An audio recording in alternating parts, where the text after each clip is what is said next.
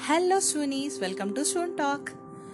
ఈరోజు మా ఇంట్లో చిన్న గొడవ జరిగిందండి. నాకు అప్పుడే అనిపించింది గొడవలు ఎప్పుడో మన లైఫ్లో ఒక పార్ట్ అయిపోయాయని. కొంతమంది గొడవలు అంటే అత్యుత్సాహం చూపిస్తూ ఉంటారు ఇంకొంతమంది వాటి జోలికి పోవడానికి కూడా ఇష్టపడరు.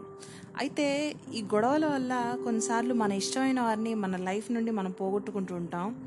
మరి కొన్నిసార్లు ఊహించినటువంటి వారు మన జీవితంలో ఇంపార్టెంట్ భాగం అయిపోతారు. అవును నాకు డౌట్ మీలో ఎంతమంది గొడవల తర్వాత ఫ్రెండ్స్ అవ్వడం జరిగింది? ఇవి గొడవలు ఇవి ఎటైనా దారి తీయవచ్చు బిగ్ బాస్ స్టైల్ ట్రై చేశాను. కానీ ఈ గొడవలు పోట్లాళ్ళు ఒకసారి అయిపోయాక తుఫాను వెలిసిన తీరంలా ఉంటుంది. వాళ్ళ మధ్య బాండ్ ఆ సిచ్యువేషన్స్ అదంతా కూడా. ముందు కొంచెం ఆక్వర్డ్నెస్ ఉంటుంది. తర్వాత మేబీ ముందు కంటే క్లోజ్ అయ్యే ఛాన్సెస్ కూడా లేకపోలేదు కదా? కానీ కాలు జారితే కట్లు కట్టించుకుంటాం కానీ గొడవలప్పుడు నోరు జారితే మాత్రం ఎవ్వరు ఏం చేయలేరు అంటారు కదండి నాకు ఒక చిన్నప్పుడు ఒక మ్యాగజైన్లో చదివిన కథ గుర్తొచ్చింది. కథ పేరు అతుకు అనమాట. Patch patch.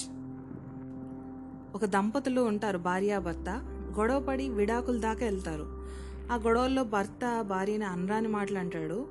తర్వాత పెద్దలు సర్ది చెప్పడంతో వాళ్ళిద్దరూ మళ్ళీ కలిసి ఉండటానికి ఒప్పుకుంటారు. కలిసి ఉంటారు కూడా. కానీ ఆ భార్యకు గొడవ అప్పుడు వాళ్ళ భర్త అన్న సూటిపోటి మాటలు ఆమెకి ఎప్పటికీ మర్చిపోలేకపోద్ది. వారి బంధం తాలూకా అతుకు వారు లైఫ్ లాంగ్ మోస్తూనే ఉంటారు. అలాగే మన లైఫ్లో గొడవలు జరిగినప్పుడు మళ్ళీ మనం కలవచ్చు కలవకపోవచ్చు. కానీ ఆ గొడవ తాలూకు అతుకులు చాలా కాలం అలాగే ఉంటాయి. ఇక ముందైనా సరే సో ఇక ముందైనా సరే మనం పక్క వాళ్ళ మీద నోరు జారేటప్పుడు కొంచెం ఆలోచించండి. మనం మర్చిపోయినా వాళ్ళు అన మర్చిపోరు. అంటారు కదా అన్నవాళ్ళు మర్చిపోవచ్చు కానీ పడ్డవాళ్ళు ఎప్పుడు మర్చిపోరు అని లైక్ దాట్ సో మీ అందరి జీవితంలో కూడా ఇలాంటి అతుకులు ఉండకూడదని కోరుకుంటూ this is your Prakruthi enjoy Soon Talk